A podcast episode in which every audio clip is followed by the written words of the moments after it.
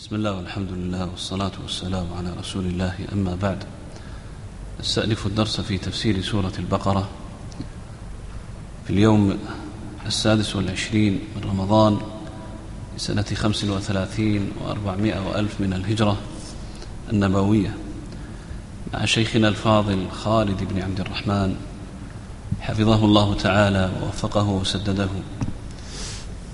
وإياك. وصلنا, وصلنا إلى الآية رقم ثلاث وثلاثين ومائتين أعوذ بالله السميع العليم من الشيطان الرجيم.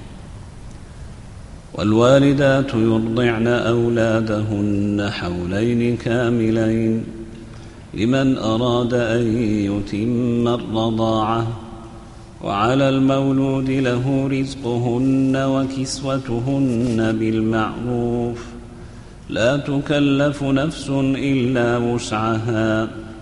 لا تضار والدة بولدها ولا مولود له بولده. وعلى الوارث مثل ذلك. فإن أرادا فصالا عن تراض منهما وتشاور فلا جناح عليهما.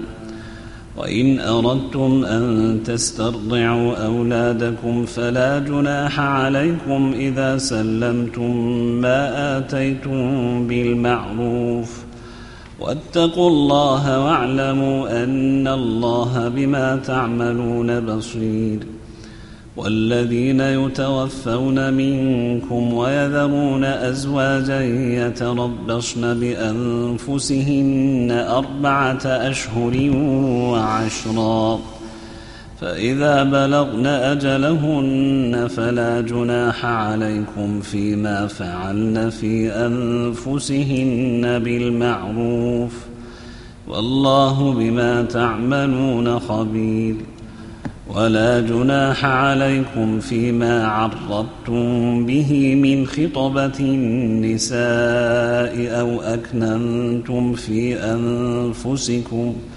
علم الله أنكم ستذكرونهن ولكن لا تواعدوهن سرا إلا أن تقولوا قولا معروفا.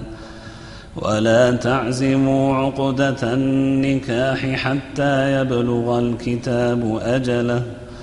واعلموا أن الله يعلم ما في أنفسكم فاحذروه. واعلموا أن الله غفور حليم. لا جناح عليكم إن طلقتم النساء ما لم تمسوهن أو تفرضوا لهن فريضة ومتعوهن على الموسع قدره وعلى المقتر قدره متاعا بالمعروف حقا على المحسنين. وإن طلقتموهن من قبل أن تمسوهن وقد فرضتم لهن فريضة فنصف ما فرضتم إلا أن يعفون أو يعفو الذي بيده عقدة النكاح وأن تعفوا أقرب للتقوى ولا تنسوا الفضل بينكم ۖ إن الله بما تعملون بصير. حافظوا على الصلوات والصلاة الوسطى وقوموا لله قانتين. فإن خفتم فرجالا أو ركبانا. فإذا أمنتم فاذكروا الله كما علمكم ما لم تكونوا تعلمون. والذين يتوفون منكم ويذرون أزواجا وصية لأزواجهم متاعا إلى الحول غير إخراج. فإن خرجن فلا جناح عليكم فيما فعلن في أنفسهن من معروف. والله عزيز حكيم. وللمطلقات متاع بالمعروف حقا على المتقين. كذلك يبين الله لكم آياته لعلكم تعقلون.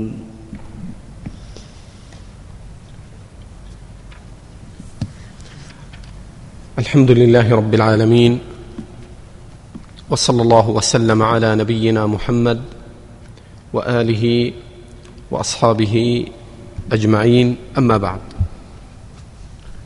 فبعد أن ذكر الله عز وجل ما يتعلق بطلاق النساء إذا بلغن أجلهن ثم أرادت المرأة أن ترجع إلى زوجها بعد الطلاق الرجعي فنهى الله أولياء المرأة كأبيها وابنها وأخيها عن عضل المرأة. فقال تعالى وإذا طلقتم النساء فبلغن أجلهن فلا تعضلوهن لا تمنعوهن أن ينكحن أزواجهن. فلا ينبغي لولي المرأة أن يعضل وليته في رجوعها إلى زوجها ما لم يكن في ذلك الرجوع ضررا. ثم بين الله عز وجل ذلك يوعظ به من كان منكم يؤمن بالله واليوم الآخر. ذلكم أزكى لكم وأطهر والله يعلم وأنتم لا تعلمون. فهذا إذا رجعت المرأة إلى زوجها. فإذا لم ترجع وكانت مطلقة وقد أنجبت من مطلقها ولدا. فبدأ الله سبحانه وتعالى يذكر أحكام المطلقات في حكم إرضاعهن وما يترتب على الرضاعة من واجبات وأحكام شرعية. فقال تعالى والوالدات يرضعن أولادهن حولين كاملين لمن أراد أن يتم الرضاعه وقد جاء عن مجاهد وغيره من السلف والوالدات يعني المطلقات والدة الطفل إذا كانت مطلقة. يرضعن أولادهن حولين كاملين.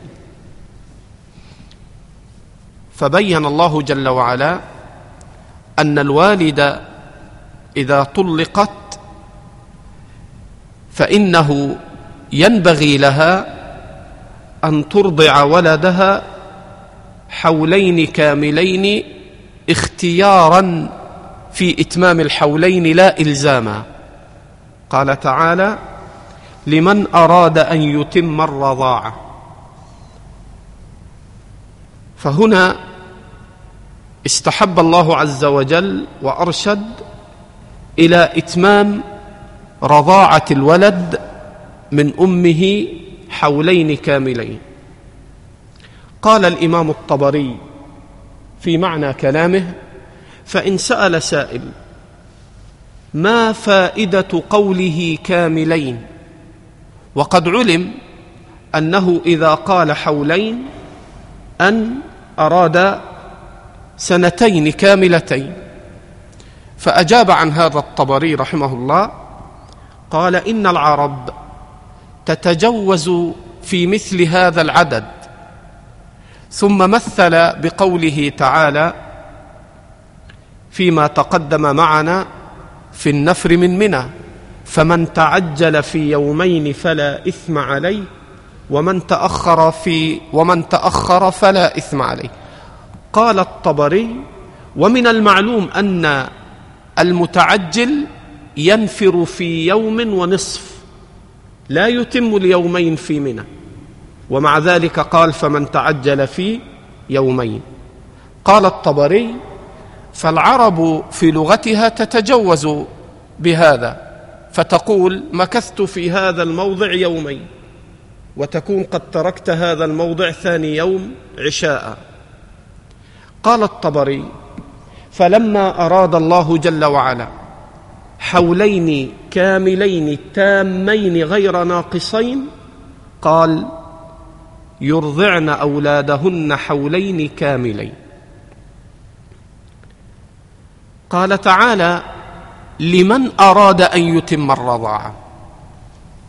فليس بواجب على الأم أن تتم رضاعة ولدها سنتين.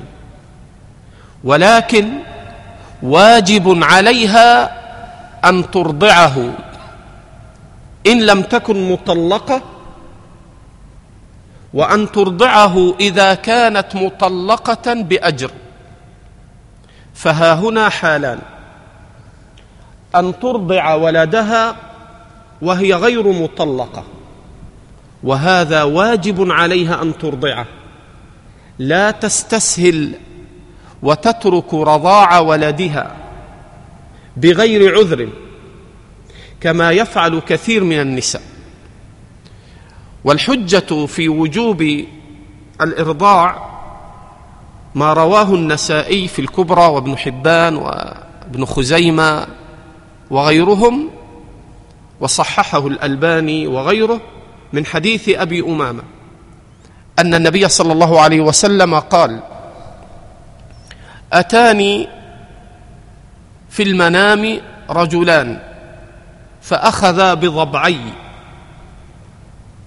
فصعد أو فرقيا بي جبلا وعرا. فقال لي ارقى الحديث وهو حديث طويل وفيه قال فمررنا على نسوة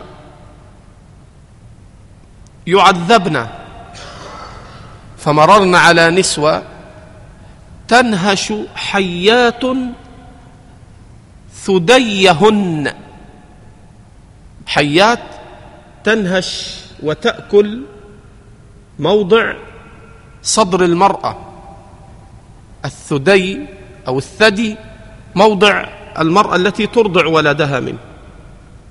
فرأيت حيات تنهش ثدي ثديهن. فسألت ما هذه النسوة؟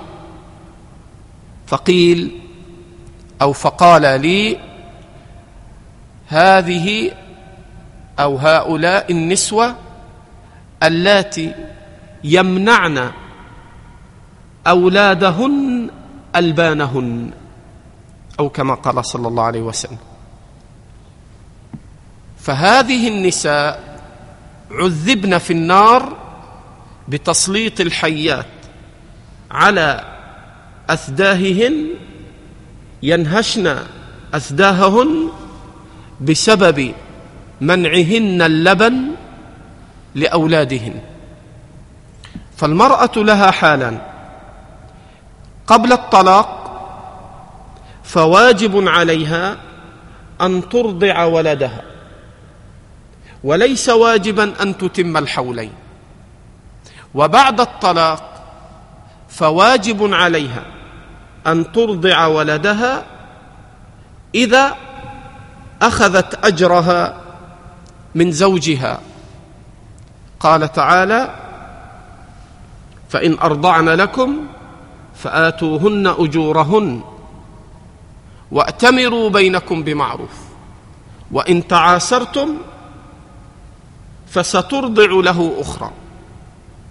فإذا طلقت المرأة فهي أولى برضاع ولدها ولكن يحق لها الأجر فإن منعها مطلقها الأجر امتنعت من الإرضاع.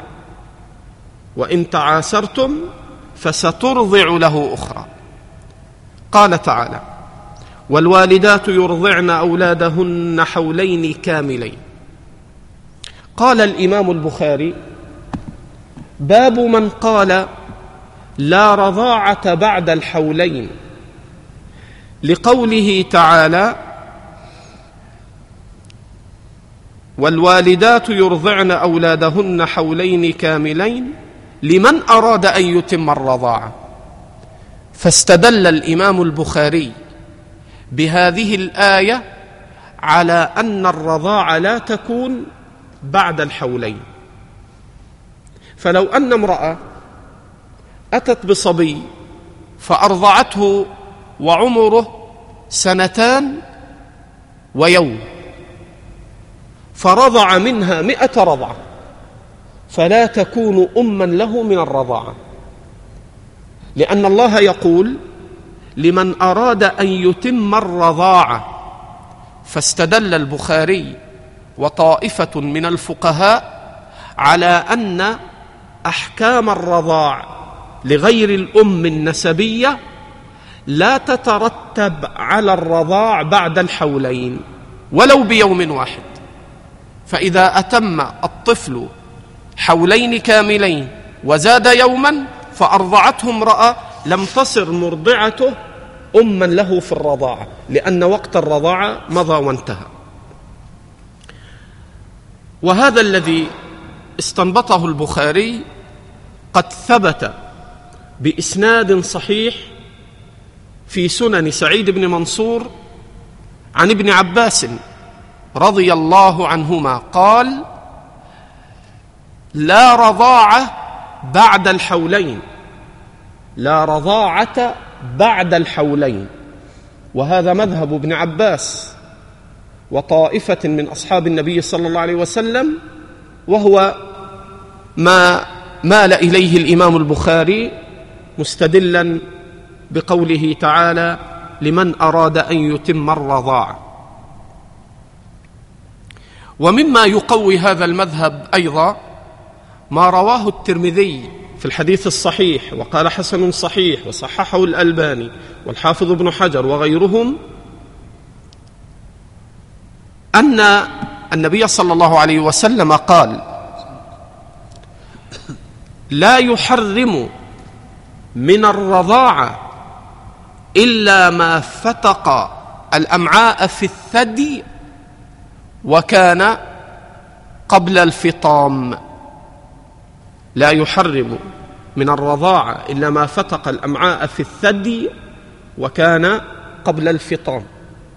قال الترمذي بعد أن روى الحديث وعلى هذا أكثر أهل العلم من أصحاب النبي صلى الله عليه وسلم ومن جاء بعدهم أنه لا رضاعه بعد الحولين لما دل عليه الحديث. قال تعالى والوالدات يرضعن أولادهن حولين كاملين. لمن أراد أن يتم الرضاعة وعلى المولود له رزقهن وكسوتهن بالمعروف. على الأب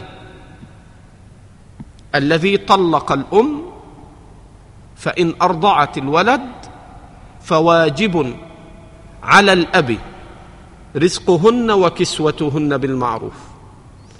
والآية لم تقل وعلى الأب وإنما قال وعلى المولود له. ففيه معنى وجوب الاستحقاق. لماذا يجب عليك أن تدفع أجرة الرضاعة؟ لأنه ولدك كما أنه ولدها. وعلى المولود له إذا أرضعت المطلقة ولدها فعلى زوجها المطلق رزقهن وكسوتهن بالمعروف. في مدة الرضاع يكسو المطلقة ويرزقها. يطعمها وينفق عليها على قدر وسعه في وقت الرضاع ويعطيها أجرها الذي هو مستحق لها. وعلى المولود له رزقهن وكسوتهن بالمعروف وكذلك عليه رزق ولده بأن ينفق على الولد وأن يكسو ولده. قال تعالى بالمعروف لا تكلف نفس إلا وسعها بحسب إمكانه لينفق ذو سعة من سعته ومن قدر عليه رزقه فلينفق مما آتاه الله. لا تضار والدة بولدها ولا مولود له بولده. أخرج الإمام البخاري معلقا عن الزهري وقال الحافظ وصله ابن وهب في الجامع ونحوه أو بنحوه وصله الطبري في التفسير. عن الزهري قال لا تضار والدة بولدها لا تمتنع الأم من رضاع ولدها تضار بذلك مطلقها لتكيده في معنى كلام الزهري رحمه الله. ولا مولود له بولده ولا يمنع الأب مطلقته أن ترضع ولدها. ويأتي بأخرى ليضار مطلقته. حتى يؤذيها وحتى يكيدها فيمنعها من إرضاع ولده. فلا يحل للمطلقة أن تمتنع من إرضاع ولدها إذا أخذت أجرها لتكيد زوجها الأو السابق. ولا يحل للمطلق أن يكيد مطلقته بمنعها من إرضاع الولد. قال تعالى وعلى الوارث مثل ذلك. إذا طلق الرجل امرأته وقد أنجب منها ولدا فمات الأب المطلق. فما تعلقت الأحكام بالأب من وجوب النفقة ووجوب الكسوة ودفع أجرة الرضاع. هذه الأحكام تنتقل إلى من ورث الولد. فتنتقل تلك الأحكام من الأب الذي مات وهو المطلق إلى من ورث الولد. فيقوم مقام الأب في هذه الواجبات الشرعية. وعلى الوارث مثل ذلك. فإن أرادا فصالا عن تراض منهما وتشاور فلا جناح عليهما. فإذا أراد الوالدان أن يفصلا الولد والفصال هو انتهاء فترة أو انتهاء الوقت الذي يريان فيه المصلحة في إنهاء الرضاعة. فيتشاور الوالد مع المطلقة. قد يفصلانه كما قال تعالى وفصاله في عامين. فقد يريان أن يتم السنتين. فإن اراد فصالا قبل السنتين اراد أن يفصل الولد عن الرضاع وقالوا يكفي ما رضع سنة سنة ونصف. ورأوا في ذلك مشاورة ومصلحة يرتئيانها فلا جناح عليهما.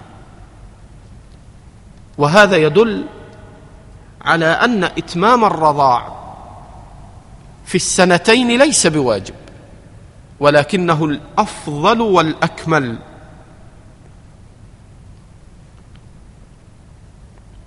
وهنا فائدة عارضة أحب أن أنبه عليها. دققت في كثير من أحوال أبنائنا وأهلنا وكنت أتقصد أن ألحظ الفرق بين الطفل الذي أتم الرضاع سنتين وبين غيره. وهذه الملاحظة أخذت سنين. فمن الفوائد التي أحب أن أنبه عليها وهي لا أعتبرها مسألة شرعية بقدر ما هي مسألة فيها نصح ليس حكم شرعي.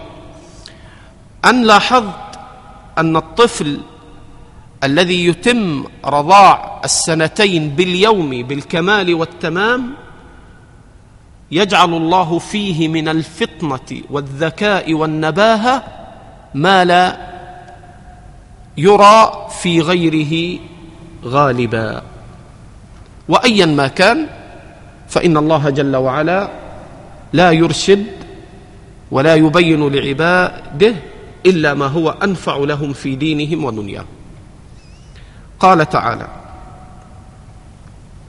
وإن أردتم أن تسترضعوا أولادكم فلا جناح عليكم إذا سلمتم ما آتيتم بالمعروف. إذا تعذر على الأم المطلقة أن ترضع الولد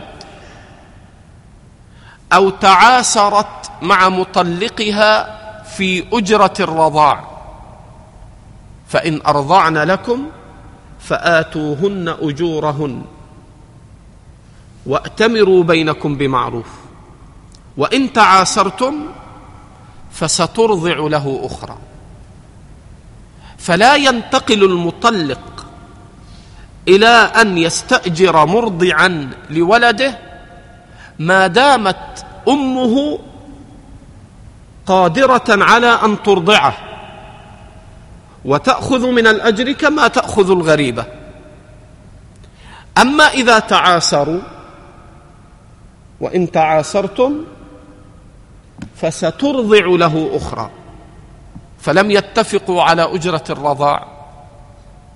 حينئذ يسترضع لولده مرضعا غير أمه بأجرة. وإن أردتم أن تسترضعوا أولادكم فلا جناح عليكم. إذا سلمتم ما آتيتم بالمعروف. فتسلم لهذه المستأجرة للرضاع حقها في أجرة الرضاع. واتقوا الله لأن الذي يحملك مع بغض المطلق في الغالب لمطلقته وبغض المطلقه في الغالب لمطلقها. ما الذي يحملك على العدل؟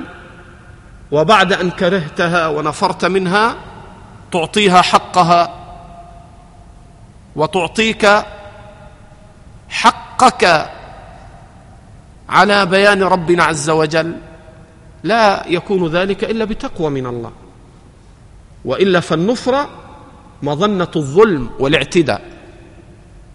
قال تعالى واتقوا الله واعلموا أن الله بما تعملون بصير.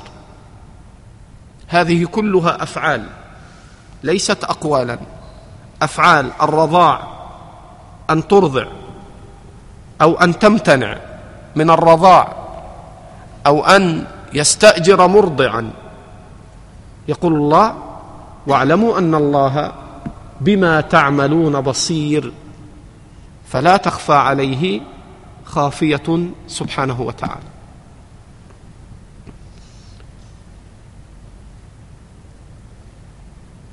ولما قال وعلى الوارث مثل ذلك أشار كما قلنا إلى موت المطلق إلى موت الاب فإذا مات الأب فوارث الولد يقوم في الواجبات الشرعية مقام الأب المطلق.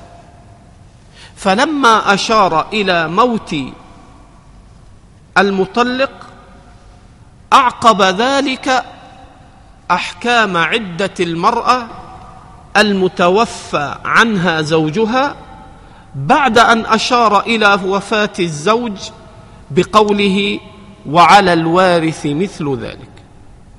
فقال تعالى والذين يتوفون منكم ويذرون أزواجا يتربصن بأنفسهن أربعة أشهر وعشرا.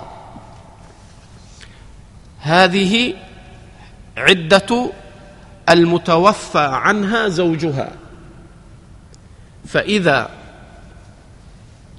مات الرجل فواجب على المرأة أن تتربص بنفسها أربعة أشهر وعشرا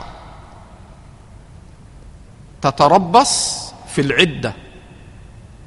تعتد أربعة أشهر وعشرا هذه مدة العدة هي من حق الزوج. فلا يجوز أن تخطب المرأة أو يعقد عليها في عدتها. ولذلك جاء عند البخاري أن النبي صلى الله عليه وسلم قال لا يحل لامرأة أن تحد على ميت فوق ثلاث إلا على زوج فإنها تعتد أربعة أشهر وعشرا غير الزوج تعتد المرأة على ابنها على أبيها وتظهر معاني الحزن والعدة. لا يجوز لها في غير الزوج إلا ثلاثة أيام.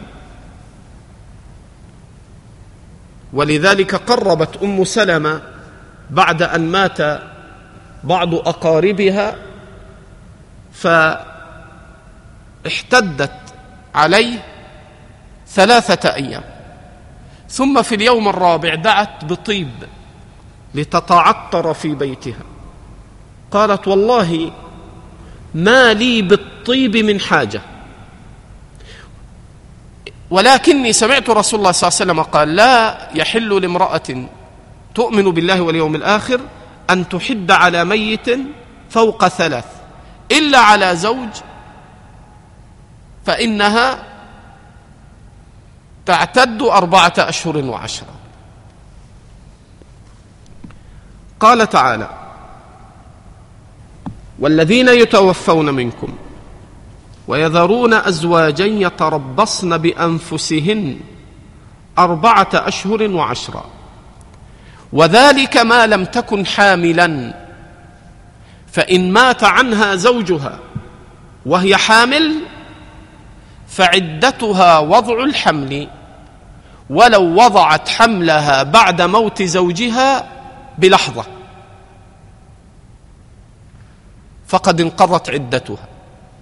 لذلك لما جاءت المرأة وكانت حاملا فمات عنها زوجها فسألت النبي صلى الله عليه وسلم كما في الصحيح فقال لها صلى الله عليه وسلم قد حللت حين وضعت. اذا المتوفى عنها زوجها إن لم تكن حاملا تعتد أربعة أشهر وعشرا فإن كانت حاملا فعدتها بوضع الحمل ولو بعد موت زوجها بدقائق. فوضعت فقد حلت. ومعنى يتربصن بأنفسهن أنه يحرم عليها أن تنكح ويحرم عليها أن تخطب ولا تتطيب وتلزم بيت زوجها ولا تخرج إلا لما لا بد لها منه. وهذه ما تتعلق بأحكام العدة. قال تعالى فإذا بلغن أجلهن أي إذا انقضت العدة ومضت الأربعة ومضت الأربعة أشهر والعشر حينئذ فلا جناح عليكم فيما فعلن في أنفسهن بالمعروف. لا جناح على أولياء الميت الذين أبقوا المعتده في بيت زوجها. كثير من الناس إذا مات الزوج يخرجون المرأة. أو هي تخرج. فإذا مات زوجها وهي مثلا تعيش في بيت زوجها مع أمه. يعني مع أم الزوج. أو مع أبيه. فمات زوجها فيأتي أبو الزوج أو أم الزوج فيخرجان المرأة. لتعتد في بيت أبيها. هذا خطأ. لا يجوز لها أن تعتد إلا في بيت زوجها. ولا يجوز لها أن تخرج من بيت زوجها فتعتد في بيت أهلها. هذا كله خطأ. وهو مما يتنافى مع الأمر الشرعي. فالواجب على المعتده أن تعتد في بيت الزوج ولا تخرج بنفسها ولا يخرجها أهل الميت إلا بعد أن تستتم أربعة أشهر وعشرا قال تعالى فإذا بلغن أجلهن فلا جناح عليكم فيما فعلن في أنفسهن بالمعروف. والله بما تعملون خبير. فإذا كان الله حرم نكاح المرأة في العدة وحرم الخطبة فقد رخص في الإشارة إلى خطبة المرأة. فيجوز للرجل أن يلمح وأن يشير للمعتده بالخطبة ولكن لا يصرح بالخطبة. قال تعالى ولا جناح عليكم فيما عرضتم به من خطبة النساء. لا جناح عليكم في عدة المرأة المتوفى عنها زوجها أن تعرض بخطبتها. قال مجاهد يقول لها مثلك يرغب فيه. وإني ساع أن أجد امرأة صالحة.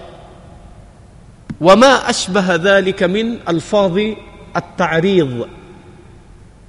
يعطيها إشارة ويعرض لرغبته في نكاحها. فإن صرح بالخطبة وقع في الحرم. فيجوز في عدة المتوفى عنها زوجها أن يعرض لها بالخطبة. لكن يحرم العقد ويحرم التصريح بالخطبة أثناء عدة المتوفى عنها زوجها. قال تعالى ولا جناح عليكم فيما عرضتم به من خطبة النساء. هنا خطأ شائع عند الناس. وأنا أنبه عليه دائما في مثل هذا الموضع. يقول عرضتم عرضتم أضاع حرف الضاد خطأ. هنا ما في إخفاء. لذلك يجب أن تظهر الضاد. لا تقول عرضتم اضطررتم اضطر كل هذا خطأ. لكن تظهر وتفرق بين الحرفين. قال تعالى ولا جناح عليكم فيما عرضتم به من خطبة النساء. أو أكننتم في أنفسكم. تضمر في نفسك أنك ستتزوج هذه المرأة بعد أن تنتهي عدتها.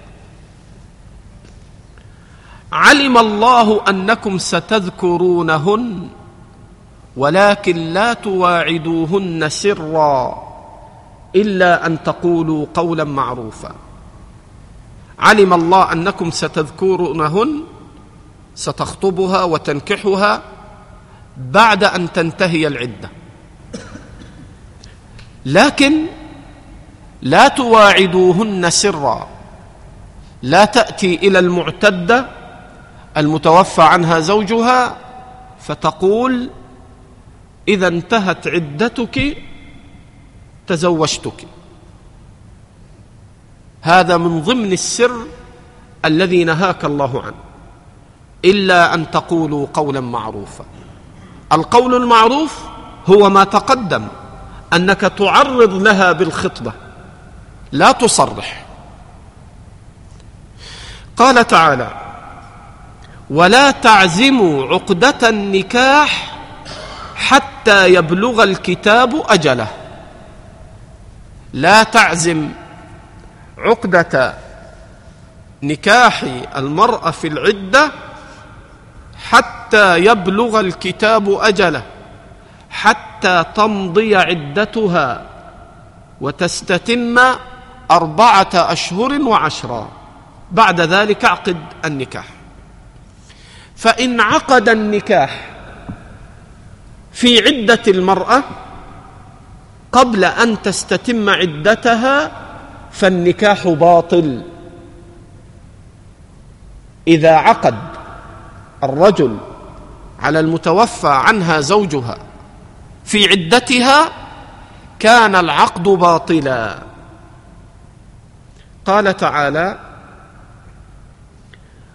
واعلموا أن الله يعلم ما في أنفسكم فاحذروه. واعلموا أن الله غفور حليم. غفور لمن تاب وإني لغفار لمن تاب وآمن وعمل صالحا ثم اهتدى. حليم لا يعاجل العبد بالعقوبة بل يحلم ويؤخر العقوبة. ويعطي العبد زمنا من الدهر ليتوب. فبعد أن بين الله أحكام النساء المدخول بهن ولهن أولاد من أزواجهن بعد ذلك انتقل الكلام إلى المطلقة غير المدخول بها. لأن القسم الأول من المطلقات المطلقة التي لها ولد والوالدات يرضعن أولادهن حولين كاملين فالوالدات المطلقات. فكانت الأحكام مبينة للمطلقات المدخول بهن. فرجع الكلام للقسم الثاني. المطلقة غير المدخول بها عقد عليها ثم طلقها قبل أن يدخل بها. فقال تعالى لا جناح عليكم إن طلقتم النساء ما لم تمسوهن أو تفرضوا لهن فريضة. لا جناح عليك ولا إثم على الإنسان. إذا عقد على امرأة ثم رأى من المصلحة قبل أن يدخل بها أن يطلقها فلا جناح. لا يقصد أن يطلقها ليضرها يعني رجل عقد على امرأة وظن أن هذه المرأة صاحبة دين وخلق وجمال فلما عقد عليها ولما يدخل بها بدأ يتعامل معها فوجدها على غير ما كان يحسب. فهنا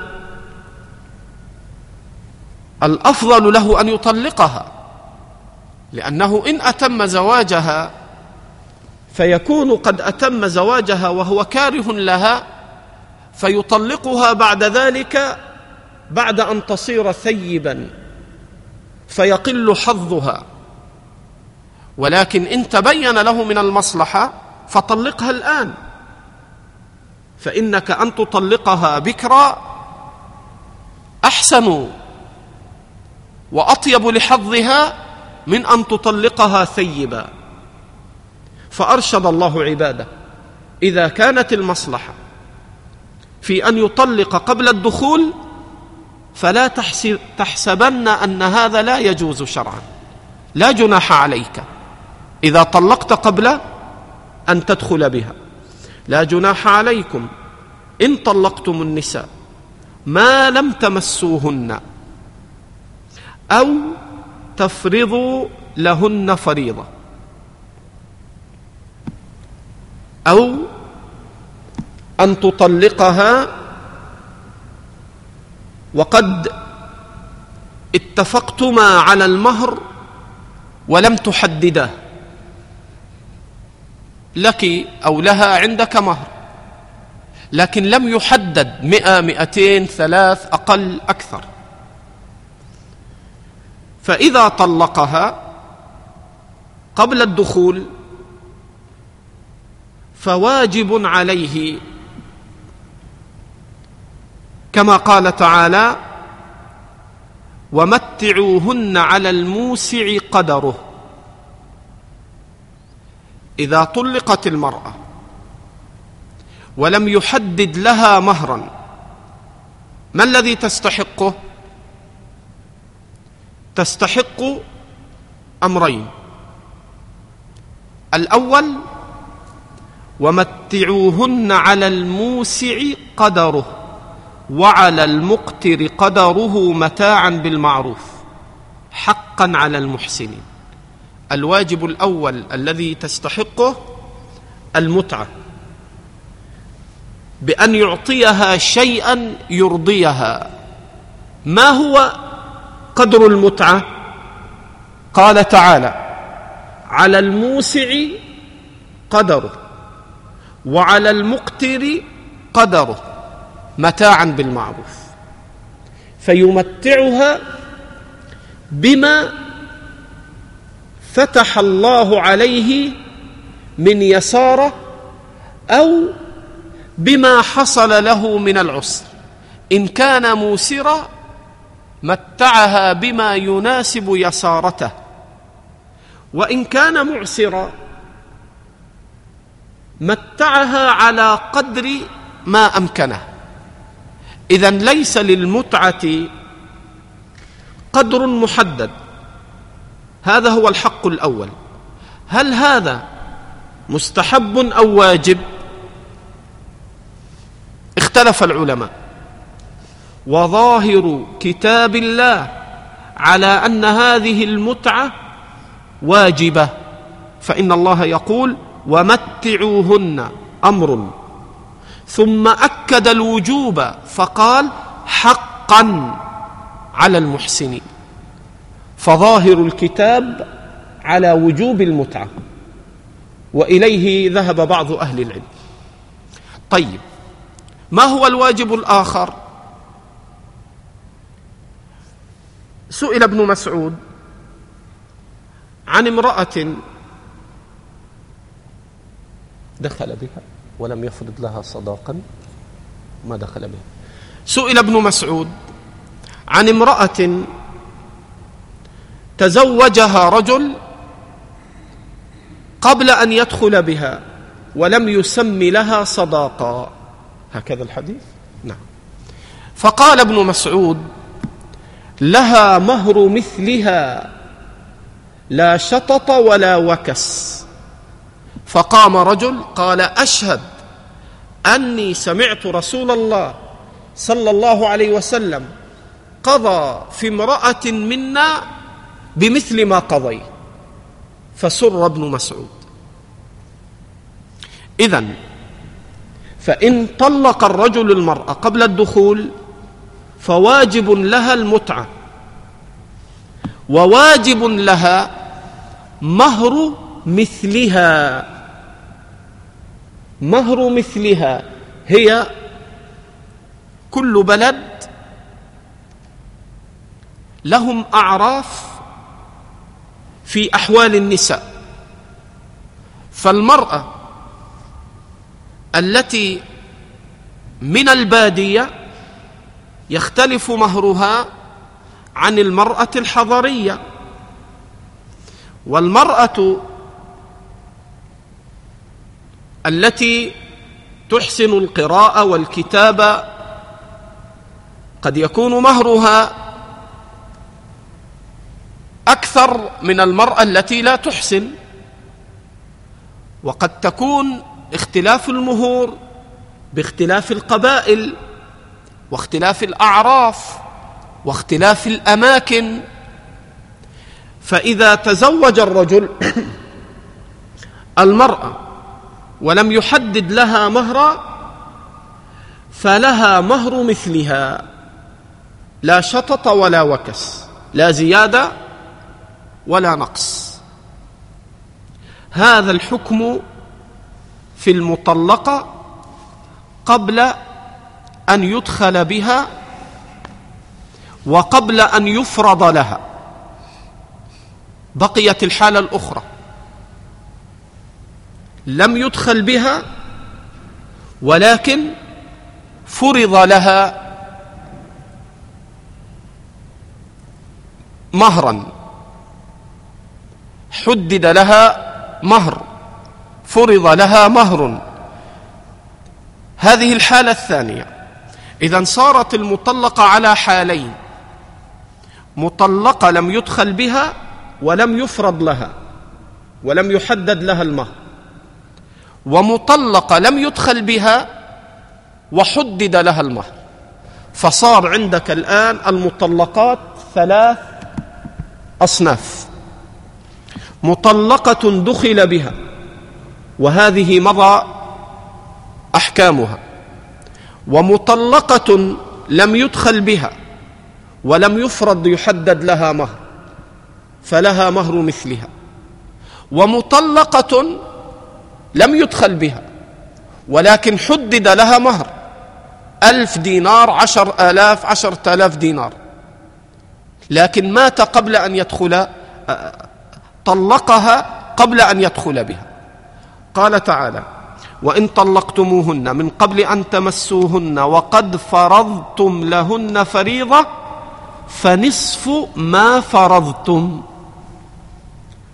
عقد على امرأة وحدد لها عشرة آلاف دينار. ومات. أنا ماسك الموت ليش؟ الله يستر علينا. فحدد لها عشرة آلاف دينار. وطلقها قبل أن يدخل بها. تستحق كم؟ النصف. خمسة آلاف. طيب والأولى التي طلقها قبل أن يفرض لها تستحق مهر مثلها. طيب. قال تعالى وإن طلقتم وإن طلقتموهن من قبل أن تمسوهن وقد فرضتم لهن فريضة فنصف ما فرضتم. إلا أن يعفون. أو يعفو الذي بيده عقدة النكاح. إلا أن يعفون. تقول المرأة قد عفوت عنك وأسقطت عنك أو رضيت بأقل من النصف. فتعفو المرأة عن حقها بعد أن تأخذه. أو تعفو عن بعضه. أو يعفو الذي بيده عقدة النكاح.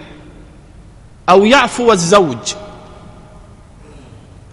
أو يعفو الزوج الذي بيده عقدة النكاح. كان اتفق معها على عشرة آلاف دينار. فطلقها قبل الدخول فاستحقت خمسة. قال لا العشرة كما هي. فأحسن إلى مطلقته. لذلك أمر الله بالأدب. فقال وأن تعفوا أقرب للتقوى ولا تنسوا الفضل بينكم. هذه زوجة لك مع أنك لم تدخل بها. وهو زوج لها فبينهما فضل. حق الزوج على الزوجة. دخل بها أو لم يدخل. وحق الزوجة على زوجها. فيما كان من الحقوق قبل الدخول. قال تعالى ولا تنسوا الفضل بينكم. إن الله بما تعملون بصير. حافظوا على الصلوات.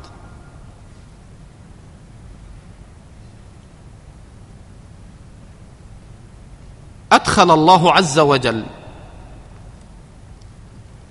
أمره بالحفظ على الصلوات في أحكام الطلاق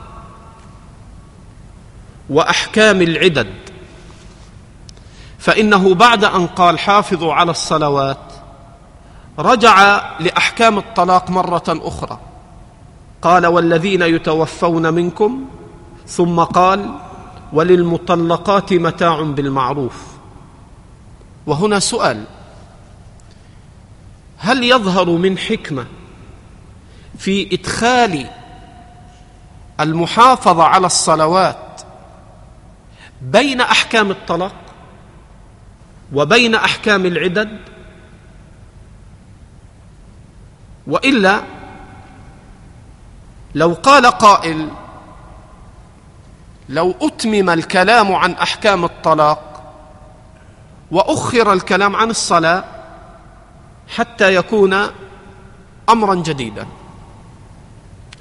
وهنا يجب على المتدبر لكلام الله أن يعلم علم اليقين أن كلام الله جل وعلا في أبلغ مراتبه في ترتيب آياته وكلماته وفي التقديم والتأخير.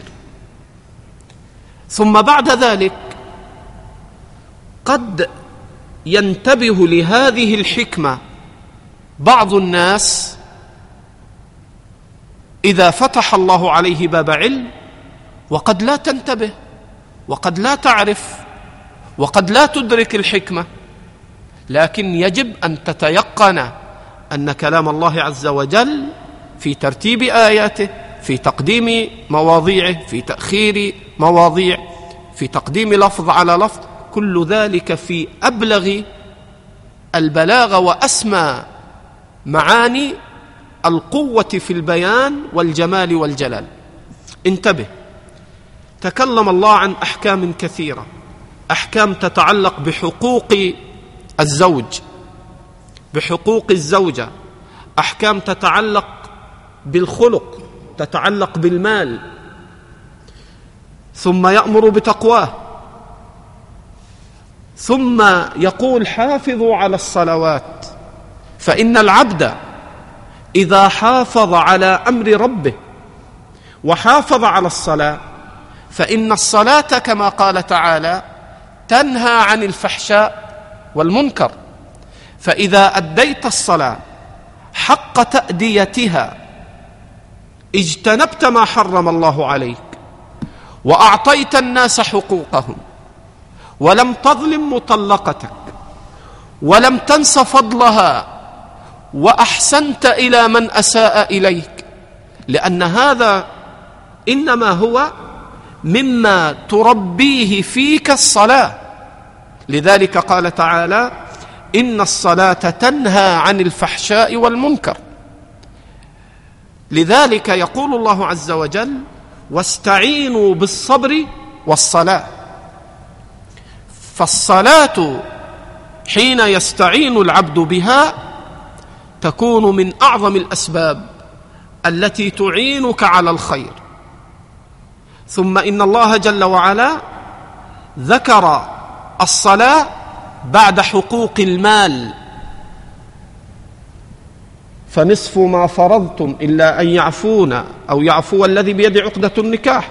والصلاة من أعظم أسباب تسهيل الرزق. قال تعالى وأمر أهلك بالصلاة واصطبر عليها.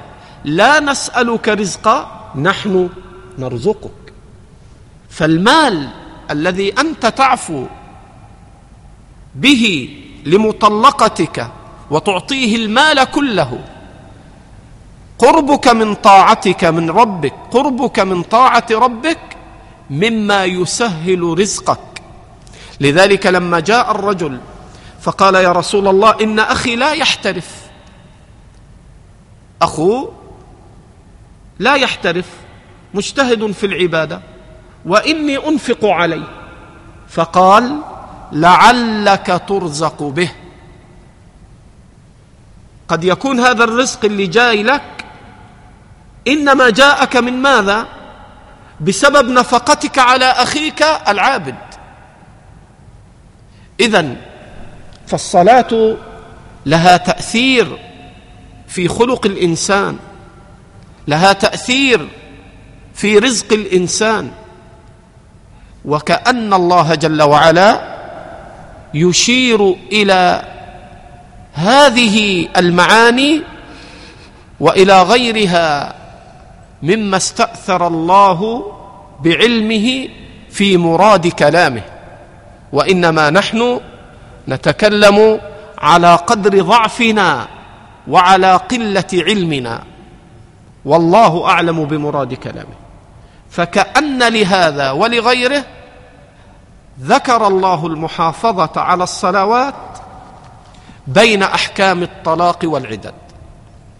قال تعالى حافظوا على الصلوات والصلاة الوسطى.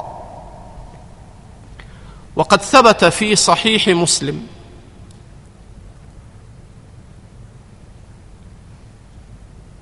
أن الصلاة الوسطى صلاة العصر.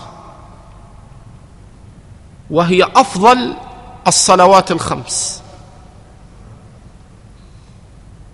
قال تعالى حافظوا على الصلوات والصلاة الوسطى. وفي صحيح مسلم أن النبي صلى الله عليه وسلم حين كان في غزوة الأحزاب فشغله المشركون حتى مضى وقت الظهر والعصر. فقال عليه الصلاة والسلام ملأ الله قبورهم وبيوتهم نارا كما شغلونا عن الصلاة الوسطى صلاة العصر. رواه مسلم. وهذا يدل على أن صلاة العصر هي أفضل الصلوات. قال تعالى حافظوا على الصلوات والصلاة الوسطى وقوموا لله قانتين وقد ثبت في الصحيح أنهم كانوا يتكلمون في الصلاة ويطلب الرجل حاجته ويسأل في الصلاة. فلما نزل قوله وقوموا لله قانتين قالوا فأمرنا بالسكوت. لذلك يحرم أن يتكلم الإنسان في الصلاة بغير ما يتعلق بها. قال تعالى فإن خفتم فرجالا أو ركبانا فإذا كانوا في الحرب كما في صحيح البخاري فرجالا أو ركبانا من حديث ابن عمر قال مستقبلي القبلة وغير مستقبليها ماشين وراكبين. فإذا التحم القتال فتصلي حسب ما تيسر لك فرجالا تصلي وأنت تمشي. وغير مستقبل القبلة إذا لم تستطع بل تستقبل العدو بالسلاح وأنت تصلي. أو ركبانا أو تقاتل عدوك وأنت راكب. دابتك وما تيسر لك. فالصلاة التي تعين المجاهدين في سبيل الله على أمر الجهاد من باب أولى أن تعينك على أن تقيم أوامر الله في أحكام الطلاق ولا تظلم مطلقتك. قال تعالى فإن خفتم فرجالا أو ركبانا فإذا أمنتم انتهى القتال ورجع الأمر إلى الأمن. فاذكروا الله كما علمكم ما لم تكونوا تعلمون. ترجع تصلي كما علمك الله مستقبل القبلة وتنزل عن دابتك لأنك تصلي فريضة. ثم استأنف ما يتعلق بأحكام المتوفى عنها زوجها والمطلقات. فقال تعالى والذين يتوفون منكم ويذرون أزواجا وصية لأزواجهم متاعا إلى الحول غير إخراج. وقد ثبت في الصحيح أن هذه الآية قبل الأربعة أشهر والعشر فكان هذا في أول الأمر ثم نسخ هذا الأمر بالأربعة أشهر وعشر. قال تعالى والذين يتوفون منكم ويذرون أزواجا وصية لأزواجهم متاعا إلى الحول غير إخراج. فإن خرجنا فلا جناح عليكم فيما فعلن في أنفسهن من معروف. والله عزيز حكيم. وللمطلقات متاع بالمعروف حقا على المتقين. هذه المطلقة التي دخل بها أو لم يدخل. فالمتعة واجبة للمطلقة التي طلقت قبل الدخول والمطلقة التي طلقت بعد الدخول فوق مهرها. وللمطلقات متاع بالمعروف حقا على المتقين. وفي الأول قال حقا على المحسنين. فعلق الوجوب وأثنى على الفاعل لأنه محسن فالتزم بالواجب الشرعي وأحسن. وهنا علق الوجوب وعلقه بالصفة التي حملته على فعل ذلك وهي تقوى الله. فهو تقي محسن. قال تعالى كذلك يبين الله لكم آياته لعلكم تعقلون. فتمام العقل وتمام البصيرة إنما هو فيما شرع الله وبين من أحكام. والله أعلم بمراد كلامه. جزاكم الله خير جزاك الله خيرا شيخنا. هذا سائل يسأل وكأن الجواب قد مضى لكن نعيد السؤال. ما الدليل على أن صلاة أو الصلاة الوسطى أفضل الصلوات؟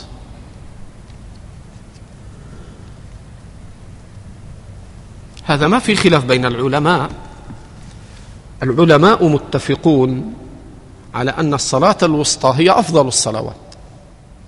والدليل أنها خصت بالذكر.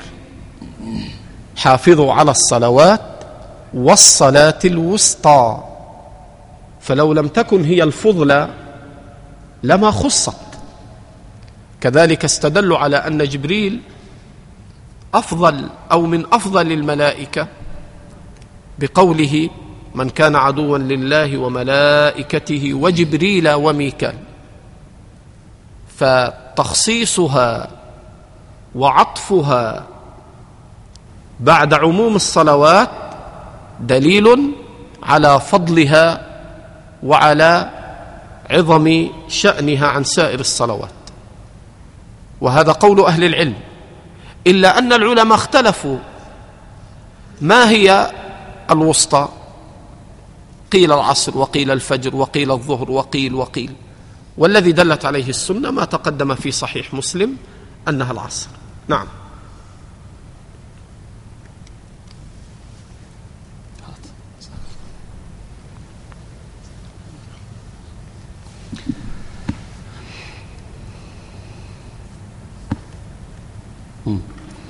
يقول السائل فضيلة الشيخ حليب الأطفال في هذا العصر هل يسقط وجوب إرضاع الوالدة لولدها؟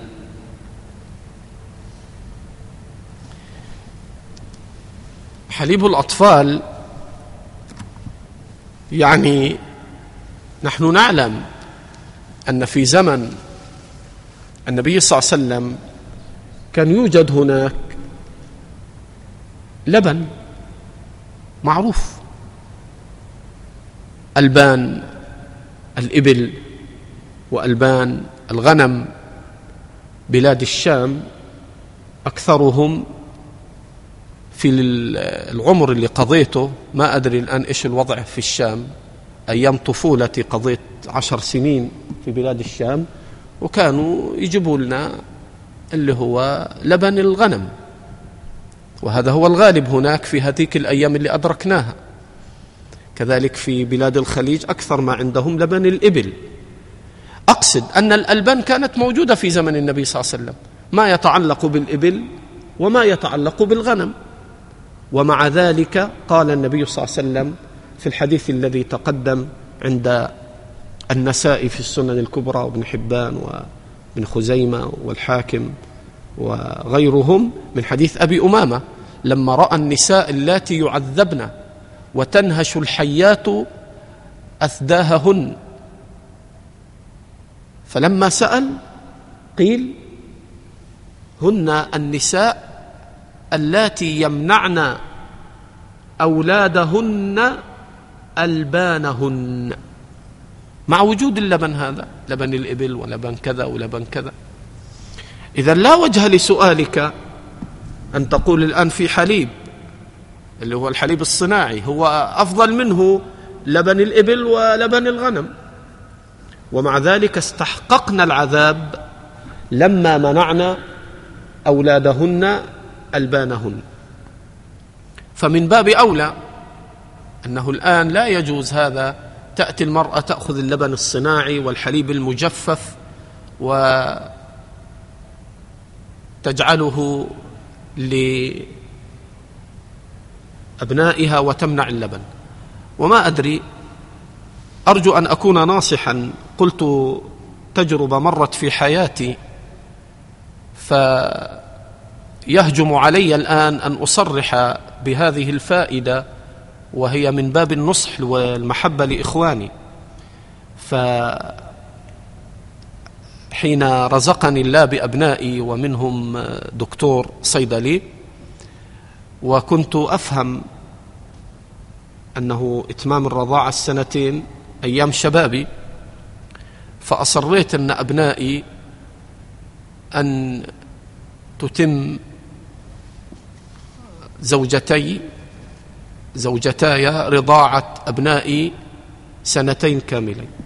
وكنت ألحظ الفرق بينهم وبين أبناء خالتهم وبين أبناء كذا وكذا وكذا فكنت أضبط التاريخ بالتاريخ الهجري وهذا مما لم نقله في الدرس. حولين كاملين يعني بالإيه؟ بالحول الهجري. فكنت أضبط عندي ورقة وأكتب. ابتداء الرضاع يوم السبت بتاريخ الهجري كذا. انتهاء الرضاع مع آخر يوم من التاريخ الهجري. وفعلت هذا بفضل الله في أبنائي ابتداء من ابني الدكتور إلى ابني الصغير.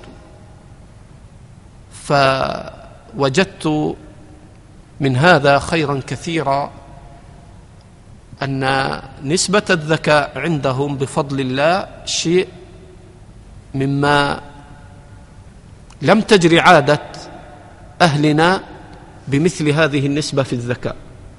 حتى أن ولدي من زوجة أخرى عملت معه مثل ما عملت مع أخوي.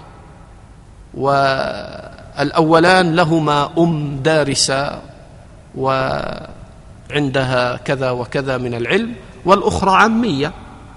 وإذا بهذا الطفل بفضل الله الذي لا يتابع في دروسه ولا أحد كذا قد أكرمه الله بنسبة الذكاء مثلا كأخويه الذين هم من اخوه الأب وليس من الأم. فأنا رأيت في هذا ما ينبغي أن أنبه إخواني عليه أن يعتنى بإرضاع الطفل الرضاعة الشرعية فقد جربنا وجرب غيرنا فرأينا فيها الخير الكثير والفضل العميم وإنما حملني بيان ذلك أرجو النصح والمحبة لإخواني. نعم. جزاك الله خيرا وأحسن الله إليكم والحمد لله رب العالمين. جزاك الله خيرا وسددك الله.